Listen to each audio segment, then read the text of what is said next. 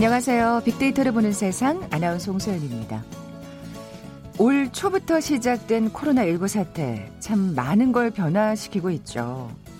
마스크 때문에 추운 새벽부터 줄을 서던 시절이 있었습니다만 이젠 다행스럽게도 이 공적 마스크 제도가 사라진다고 하고요. 또 집콕 생활도 이제는 좀 익숙해진 것 같죠. 집에 오래 머물다 보니까 세계적으로 알려지게 된 달고나 커피도 한번 만들어 보게 되고 또 집안 곳곳을 살펴보게 됩니다. 뭔가 좀 정리를 해볼까 하는 마음도 들고 말이죠. 그러다 보니 최근 중고장터 열풍이 불고 있다고 합니다. 그동안은 2030 세대들이 중심이었다면 코로나19로 집콕 생활에 익숙해진 중장년층까지 관심을 갖게 되면서 대표적인 불황 산업인 중고 시장의 규모가 20조 원까지 커졌다고 하네요. 잠시 후 세상의 모든 빅데이터 시간에 진화하고 있는 중고 거래에 관해서 자세히 빅데이터 분석해 볼 거고요. 아, 그리고 잠시 뒤에 코로나19 관련 중대본 브리핑이 예정되어 있습니다. 브리핑이 시작되는 대로 현장 연결하도록 하겠습니다. KBS 제일 라디오 빅데이터를 보는 세상 먼저 빅퀴즈 풀고 갈까요? 자, 오늘 중고거래에 관한 얘기 나눠볼 텐데 사실 이런 중고거래 열풍 이번이 처음은 아니죠. 1997년 IMF 관리 체제에서 벗어나기 위해 일어난 실천 운동이 있었습니다. 파는 사람은 필요 없는 물건으로 돈을 벌 수 있어서 좋고 또 사는 사람은 필요한 물건을 싼 값에 살 수 있어서 좋고요. 그리고 필요 없는 물건을 원하는 물건과 바꿀 수도 있었죠. 힌트를 드리자면 아껴 쓰고 나눠 쓰고 바꿔 쓰고 다시 쓰기를 실천하는 운동이었습니다. 보기 드릴게요. 1번 1일 1식 운동, 2번 아나바다 운동, 3번 덕분에 챌린지, 4번 레몬 챌린지. 오늘 당첨되신 두 분께 커피와 도넛 모바일 쿠폰 드립니다. 휴대전화 문자 메시지 지역번호 없이 샵 9730, 샵 9730. 짧은 글은 50원, 긴 글은 100원의 정보 이용료가 부과됩니다. KBS 라디오 어플리케이션 콩은 무료로 이용하실 수 있고요. 유튜브로 보이는 라디오로도 함께 하실 수 있습니다. 방송 들으시면서 정답과 함께 다양한 의견들 문자 보내주십시오.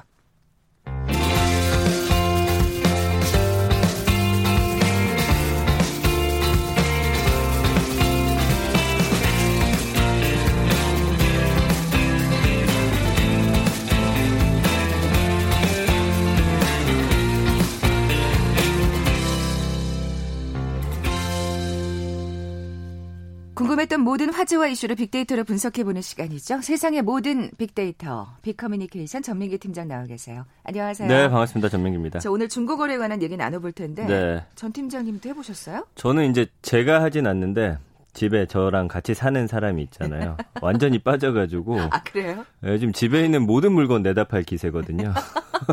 요새 계속 누가 찾아오는 거예요. 집에 있는데. 그럼 전화가 와가지고 그거 주라 주라 해가지고 저는 아. 이제 이렇게 전달해주는 역할로 많이 지금 활약을 하고 있습니다. 그렇군요. 네. 어, 진짜 중고 거래가 요즘 뜨거운가 봐요. 지금 예. 뭐 주변에 보니까 굉장히 많이들 하고 그렇더라고요. 계시더라고요. 저희 작가님도 그렇죠. 계속 뭐가 당땡 음, 맞아요. 계속 와요, 계속 진짜.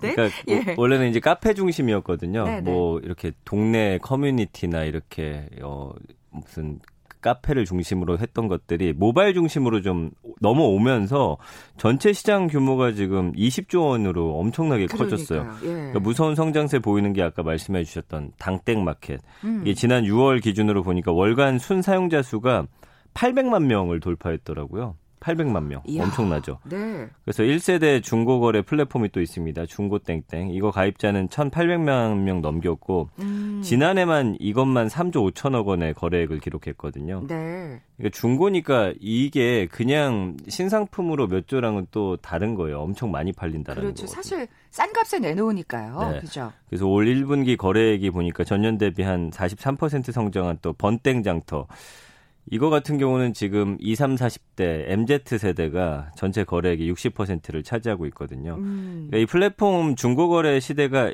2003년에 이 중고 땡땡 서비스 시작과 함께 열렸는데 이때부터 중고 거래 시장이 좀 커지다가 최근에 코로나 플러스 이런 또 새로운 앱들이 나오면서 그렇죠. 아주 폭발적으로 성장세를 지금 이어가고 있습니다. 네.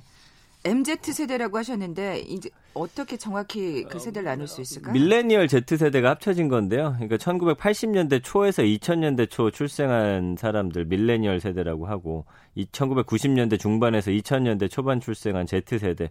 그러니까 디지털 뭐 IT 이런 환경에 익숙하고 네. 뭐 스마트폰이나 어 컴퓨터 같은 거 잘 다루는 그런 세대예요. 그래서 최신 트렌드하고 좀 다른 사람과는 다른 그런 경험을 굉장히 추구하는 그런 특징을 보이죠. 네. 그러니까 앱에 더 익숙하겠죠. 맞습니다. 그 사실 이 1세대 그 중고 거래 플랫폼 중고 땡땡은 저도 음.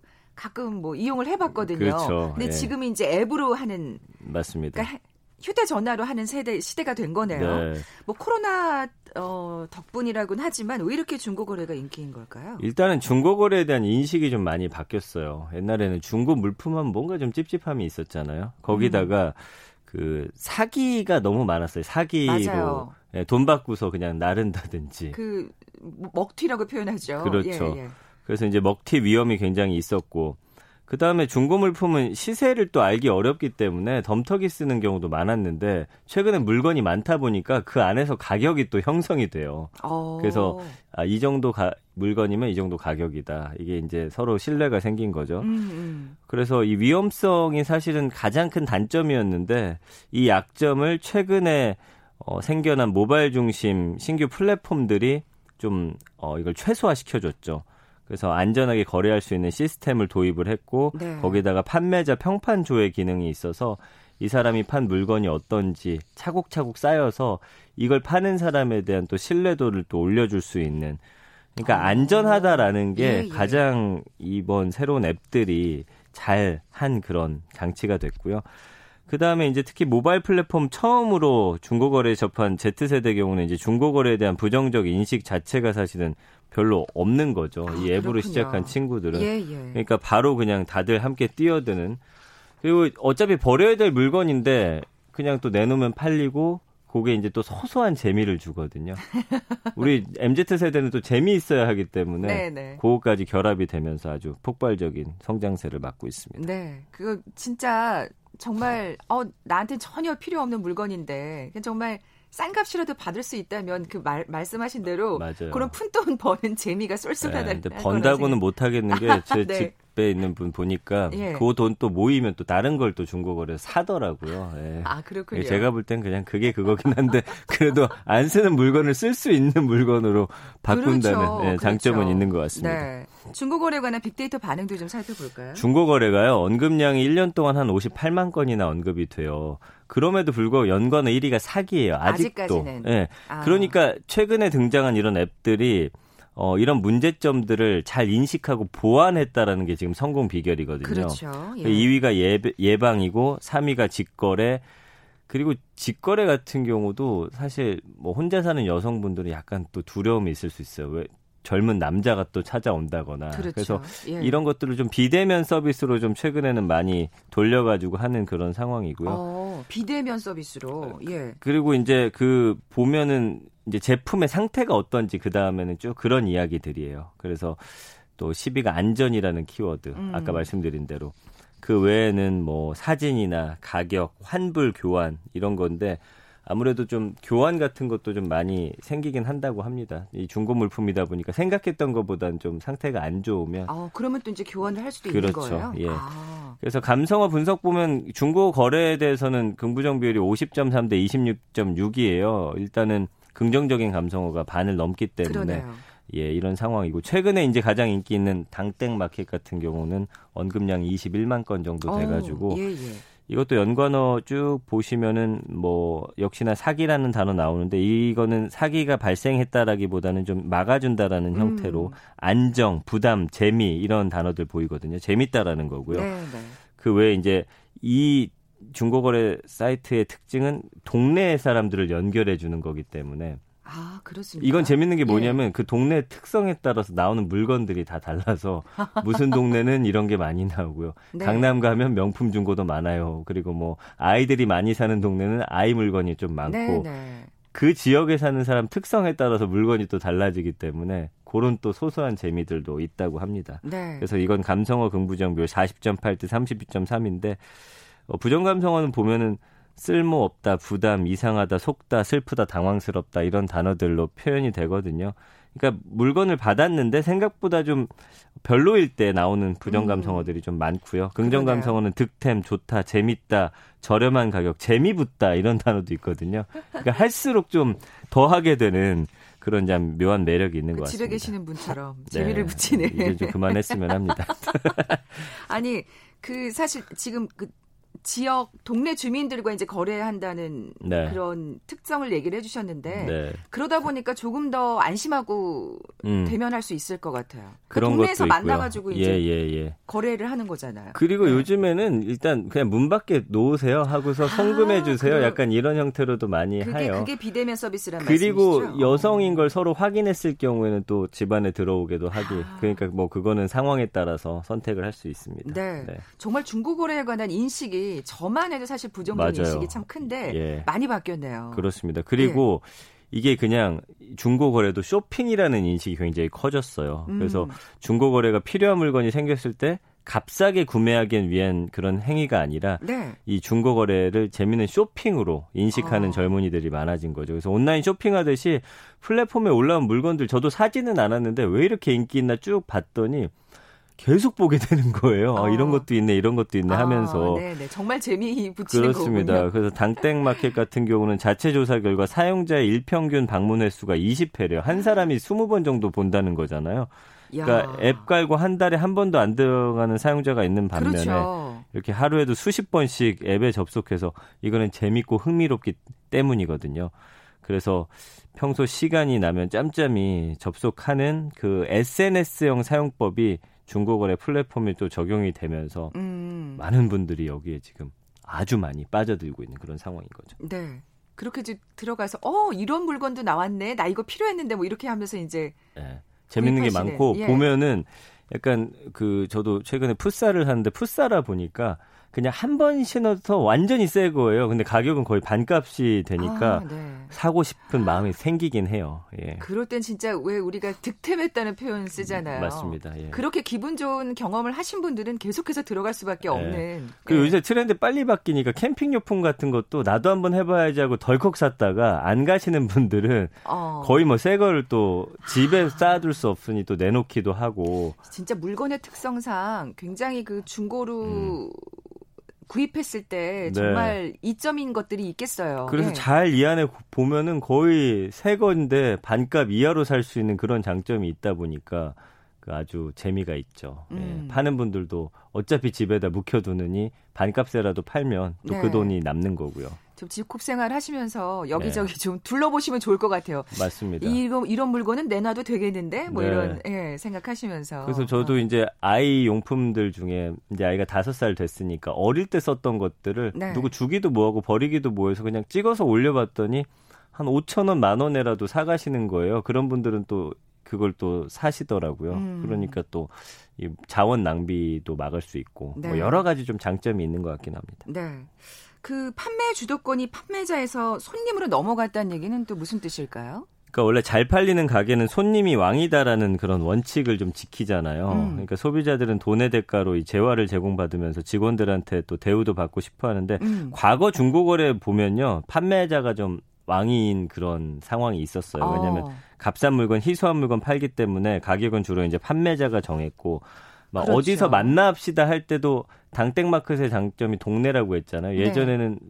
어딜로 오세요. 판매하는 그렇죠, 사람이. 그렇죠. 그럼 그걸 아. 사는 사람이 또 찾으러 가야 되고 그리고 물품을 받기 전에 이제 돈을 또 예전에는 먼저 입금해야 되다 보니까 사기가 그렇죠, 많았거든요. 그렇죠, 근데 이제는 그런 것이 소비자 우위 시장으로 바뀌면서 서로가 매너를 지키는 예, 음. 예, 그런 또 장점도 있거든요. 그래서 구매자는 이 판매하는 사람의 또 산 사람들이 후기를 쭉 달기 때문에 아. 거기에 대한 또 신뢰가 쌓이니까 아무래도 아, 이 사람 이분 정말 매너 좋으시고 판매하는 물건도 굉장히 좋아요.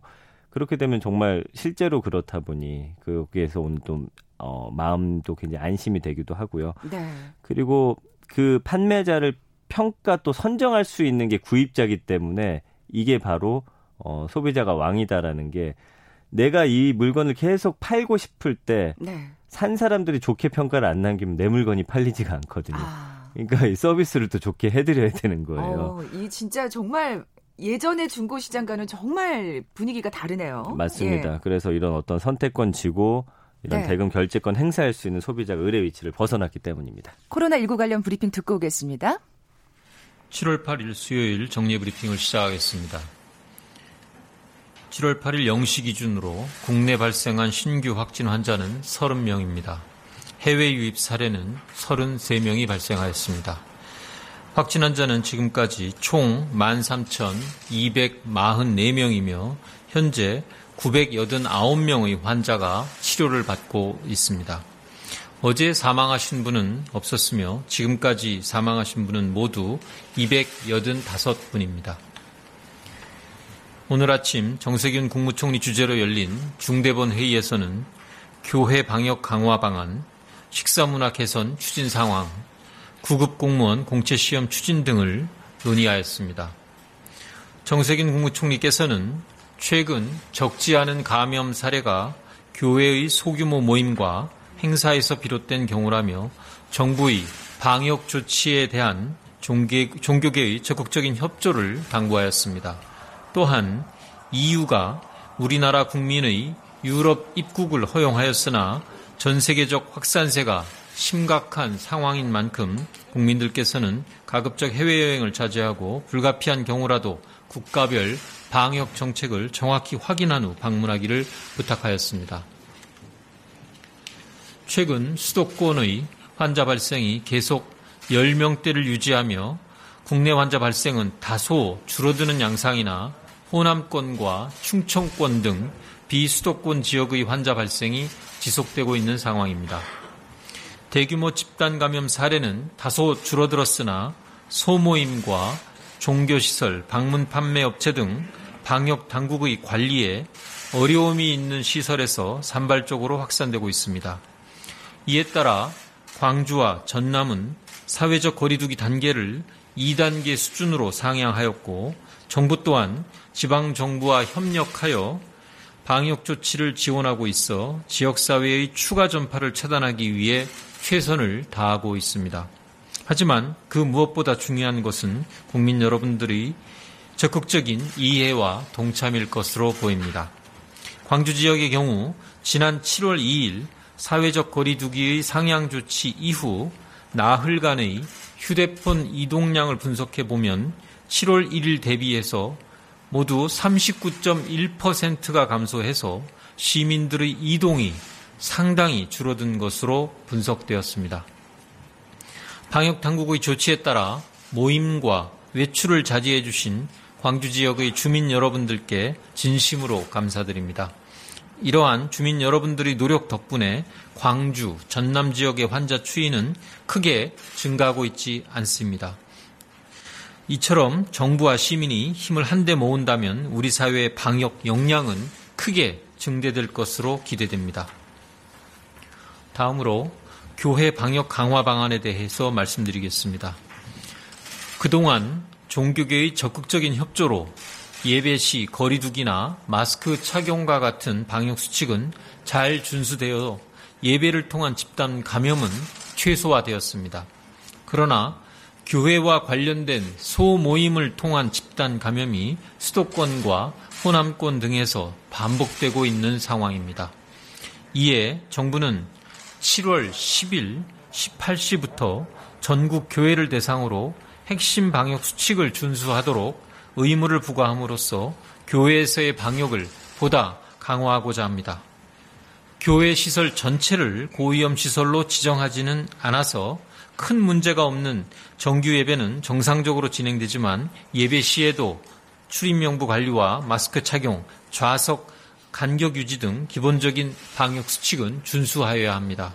다만 예배 이외의 교회 명의의 소모임과 행사는 금지하며 침방울 배출 위험도가 높은 단체 식사 등의 활동도 최소화하도록 방역 수칙을 의무화한 것입니다.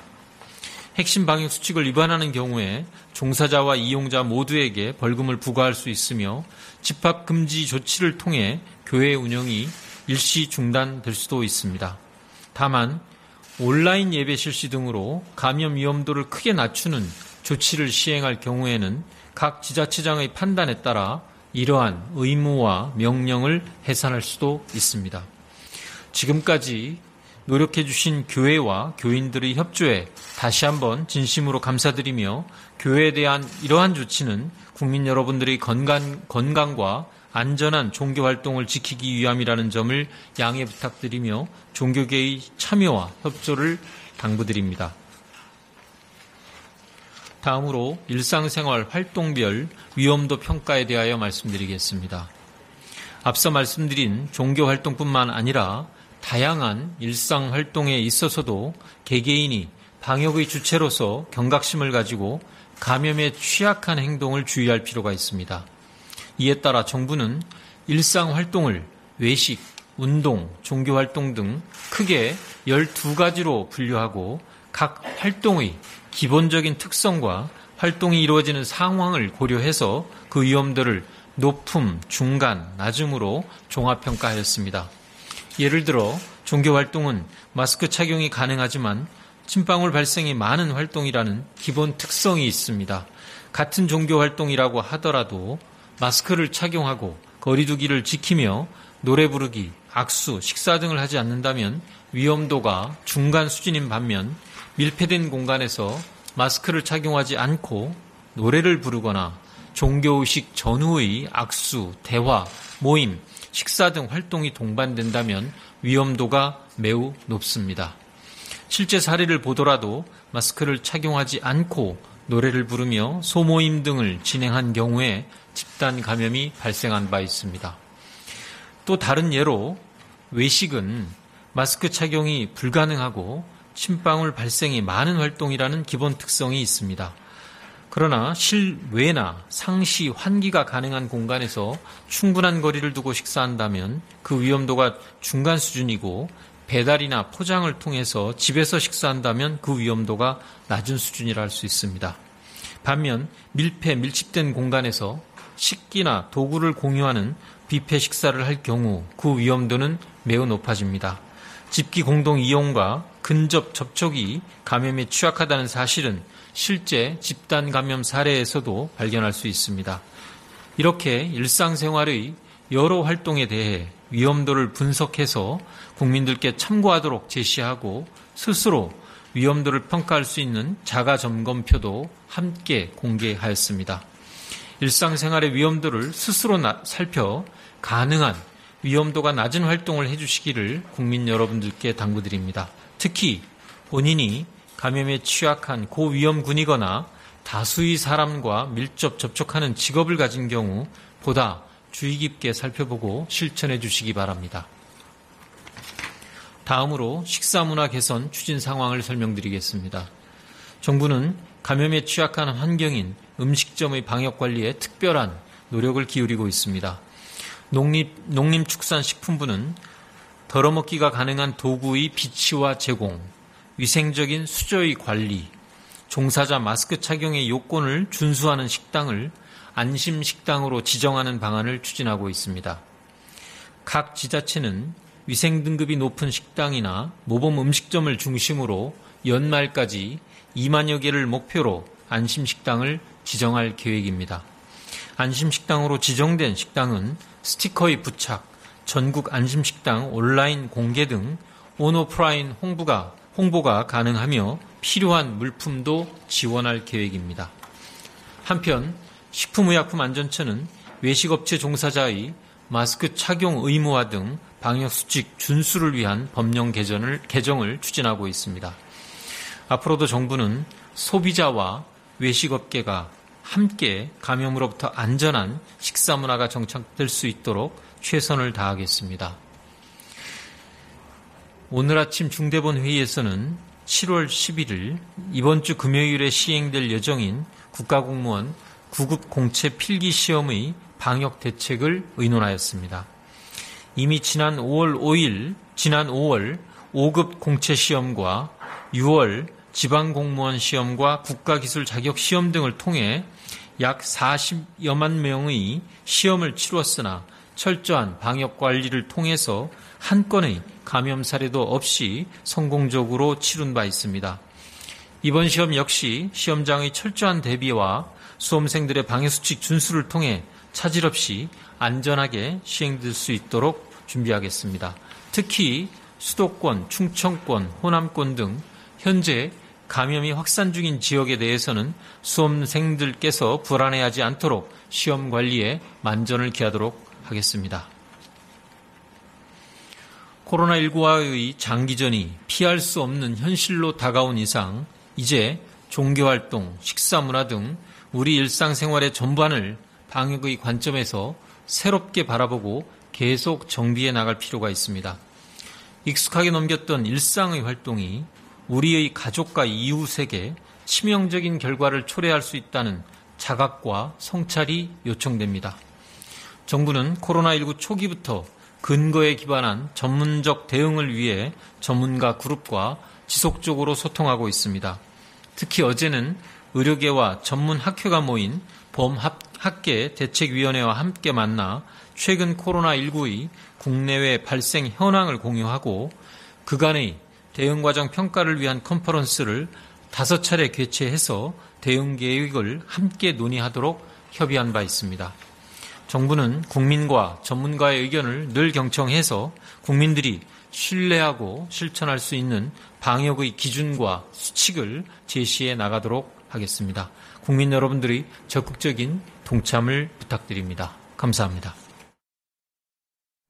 네, 코로나19 관련 브리핑 듣고 오셨고요. 정보센터 뉴스 듣고 다시 오겠습니다. 국내 코로나19 신규 확진자가 사흘 만에 다시 60명대로 올랐습니다. 어제 신규 확진자는 63명이며 지역 발생 30명, 해외 유입 33명으로 집계됐고 지금까지 누적 확진자는 13,224명입니다. 세계보건기구 WHO가 코로나19의 공기 감염 가능성에 대해 새로운 증거가 있다는 점을 인정한다고 밝혔습니다. 이른바 검언유착 의혹 사건과 관련해 윤석열 검찰총장에게 지휘를 내린 추미애 법무부 장관이 내일 오전 10시까지 하루 더 기다리겠다, 총장의 현명한 판단을 기다리겠다라고 밝혔습니다. 노영민 대통령 비서실장이 가족의 거주 문제가 해결되는 대로 이달 내로 서울 소재 아파트도 처분하기로 했다고 밝혔습니다. 지금까지 라디오 정보센터 조진주였습니다.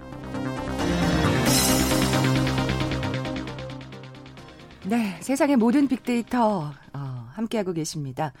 어, 전 팀장님, 빅퀴즈 네. 다시 한번 내주세요. 그 오늘 중고거래에 대한 얘기 저희가 나누고 있잖아요. 1997년에도 중고거래 운동이 있었습니다. IMF 관리체제에서 벗어나기 위해서 일어난 실천 운동이었는데 힌트 드리자면 아껴 쓰고 나눠 쓰고 바꿔 쓰고 다시 쓰기를 실천한 운동이죠. 이거 맞춰주시면 됩니다. 1번 1일 1식 운동, 2번 아나바다 운동, 3번 덕분에 챌린지, 4번 레몬 챌린지. 네, 오늘 당첨주신 두 분께 커피와 도넛 모바일 쿠폰 드립니다. 정답 아시는 분들 저희 빅데이터로 보는 세상 앞으로 지금 바로 문자 보내주십시오. 휴대전화 문자 메시지 지역번호 없이 샵 9730, 샵 9730입니다. 짧은 글은 50원, 긴 글은 100원의 정보 이용료가 부과됩니다. 오늘 중고거래에 관한 얘기 나누고 있는데요. 음, 개성이 뚜렷한 사람들이 이런 또 어. 중고 거래를 또 왜냐면요 요즘에 그 네. 취미 활동이 굉장히 세분화됐잖아요. 음. 그런 제품들도 많이 올라오니까 과거에는 사실은 좀 뭐 너무 약간 덕후라는 말이 안 좋게 쓰였었거든요. 아, 네. 근데 예. 이게 놀림을 받았던 취향이 이제는 개인의 독특한 취향으로 좀 인정받는 그런 시대가 되다 보니까 모두가 나의 나 하나쯤의 취미를 갖고 있는 세상 이런 게 좀 보편화가 좀 되고 있죠. 그래서 그들에게는 좀 집착할 뭔가가 필요한데 이런 상품 종류가 다양하게 또 이 중고거래 장터에 아. 있어요. 네 그러니까 네. 내가 꽂혀 있는 물건이 여기 웬만하면 있기 때문에 안 할 이유가 없는 거죠. 네. 예. 그렇다 보니까 또 이거 뭔가 특별한 물건에는 좀 어, 맞아요. 웃돈이 붙는 비싸지는 또 경향도 맞습니다. 있는 것 같아요. 그러니까 한정판인 같은 경우 또 reseller라고 하는데 이런 거에 대해서 좀 웃돈이 좀 붙기도 하죠. 그래서 얼마 전에 있었던 한 커피숍에 그 frequency 이벤트 있었잖아요. 무슨 백 같은 거. 네, 네, 네. 그것도 지금 많이 올라오고 있고요. 그러니까요. 그래서 중고 시장에서는 이게 뭐 핑크색이 한 12만 원에 최근에 거래가 된다고 하는데 중고 땡땡에서 이이 백을 검색을 하면은 지난 5일 보니까 게시물만 한 450개 정도. 진짜요? 굉장히 많네요. 인기 상품이죠. 예. 네. 그러니까 아까 그 MZ 세대가 사실은 이 중고거래의 어떤 주 세대였다면 네. 그게 좀 변화하고 있는 것 같아요. 이제는 특정 연령층만 하는 건 아니고요. 제 주변에도 보면 저희 저보다 선배님들도 꽤 많이 하고 계시더라고요. 그래서 원래 이 당땡마켓은 초기 서비스가 이제 어 직장인하고 30대 주부 판교 사는 사람들 요렇게 해서 시작을 했던 거예요. 어. 근데 이제 최근 들어서 6, 70대 중고거래도 굉장히 늘고 있다라고 하고요. 아무래도 코로나19 때문에 집에 오래 있는 그 기성세대가 중고거래를 다시 이용하는 그런 계기가 됐고 주변에서 소개해주고 자녀들이 또 소개해주고 뭐 이런 상황에서 굉장히 많이 늘어나고 음. 있고요. 그리고 중고 땡땡 사이트 같은 경우도 최근 이제 4, 5, 60대 이용자가 작년에 비해서 크게 늘었다고 아. 하거든요. 그러니까 중고거래에 대한 이미지도 좋아졌고 거기서 아까 말씀드린 대로 여러 가지 단점들이 또 보완이 되면서 안전하다는 어떤 그렇죠. 믿음이 생긴 거죠. 그리고 예. 물건에 대한 어떤 신뢰도도 쌓이다 보니까 뭐 연령대를 이제는 제한하지 않고 이렇게 인기를 얻고 있습니다. 네. 그래서 트렌드도 변화하고 있다는 얘기가 나오네요. 맞아요. 그러니까 예. 트렌드는 계속 변하죠. 중고거래 형태가 이제 웹에서 앱으로 바뀌었잖아요. 네. 경제성이 이제 핵심 가치에서 좀 밀려나는 그런 어, 상황인데 어, 계속 바뀌고 있죠. 그래서 이제는 판이 커지면서 세대나 목적별로 세분화되는 중고거래 형태가 아마 앞으로 나올 거예요. 그래서 특정 물건만 파는 중고거래 아, 장터라든지 예, 예. 그래서 그 안에서 또 시장이 거래가 될 것이고 그렇게 더 세분화될 거란 말씀이시죠? 그리고 어. 이제 앱끼리 서로 경쟁이 붙으니 음. 서로 더 좋은 서비스를 뭔가를 또 계속 개발을 하겠죠. 그렇겠죠. 그러면서 아마 이 시장은 더 확산될 그런 어 가치 있는 어떤 어, 소비로서 굉장히 큰 시장이 될 것으로 보입니다. 그래서 이렇게 경쟁이 붙으면서 시세는 또 더 정확해지거든요. 물건이 음. 많아지면은 그렇죠. 소위 말하는 이제 바가지 쓸 일이 없어지고 네네. 네. 뭐 계속 계속 좋아지는 시장으로 만들어지는 그런 그러니 또 소비자가 더 늘고 맞습니다. 예. 네.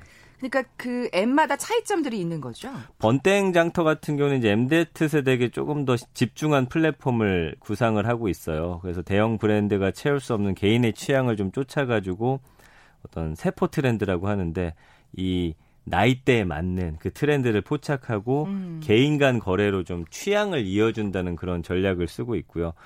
그래서 이제 앞으로 미래는 좀 취향을 드러낼 수 있는 그런 어, 트렌드가 대세가 될 거기 때문에 아까 말씀하신 대로 개성이 뚜렷한 그렇죠. 어떤 예 덕후 이른바 덕후들이 맞아요. 또 예. 그래서 대형 브랜드가 접근하기에 좀 몸집이 너무 크니까 이 번개땡땡이 이런 걸 기반으로 한 커뮤니티 거래를 좀 주도하려고 하는 그런 목적을 갖고 있고요. 당땡마켓 같은 경우는 중고거래 활용해서 지역 커뮤니티 기반 생태계를 좀 구축하고 있거든요. 네. 자, 중고 거래를 통한 수수료는 관심이 없고 6km 반경을 조금 더 넓힐 넓힐 생각도 없다고 합니다. 아, 아까 말씀드린 대로 그냥 그 안에서의 거래. 동네 주민들끼리. 그래서 향후 이용자가 더 많아졌을 때 소상공인하고 지역 주민 연결하고 뭐 육아 돌보미도 구하고 아파트 에어컨 설치자 연결해 주는 이런 지역 기반 플랫폼을 좀 꿈꾸고 있고요. 어, 이런 거 진짜 필요하죠. 예, 그래서 네. 아마 이런 서비스들이 앱마다 좀 차별화되면서 이용하는 사람들로서는 뭐 더 좋은 서비스, 더 좋은 물건, 음. 또 여기에 다양한 어떤 것들을 맛볼 수 있는 그런 좀 재미까지 어, 섞여 있는 그런 음, 요소로서 굉장히 네. 좀 각광을 받을 것 같고요. 나이, 성별 관계없이 이제 지역 주민들 함께 엮어주는 그런 음. 플랫폼으로서 아마 당땡 마켓은 자리를 잡을 것 같습니다. 저도 오늘 듣다 보니까 한번 들어가 봐야겠다는 생각이 막 절로 나는데요. 그렇죠. 예. 예. 지금까지 세상의 모든 빅데이터 빅커뮤니케이션 전민기 팀장과 함께 중고거래에 관해서 요즘의 트렌드에 관해서 좀 살펴봤습니다. 고맙습니다. 감사합니다. 자, 오늘 빅퀴즈 정답은 2번 아나바다 운동이었죠. 커피와 도넛 모바일 쿠폰 받으실 두 분입니다. 5824님, 그리고 7590님, 어, 정답 보내주셨어요. 두 분께 선물 보내드리면서 물러갑니다. 빅데이터로 보는 세상 내일 뵙죠. 고맙습니다.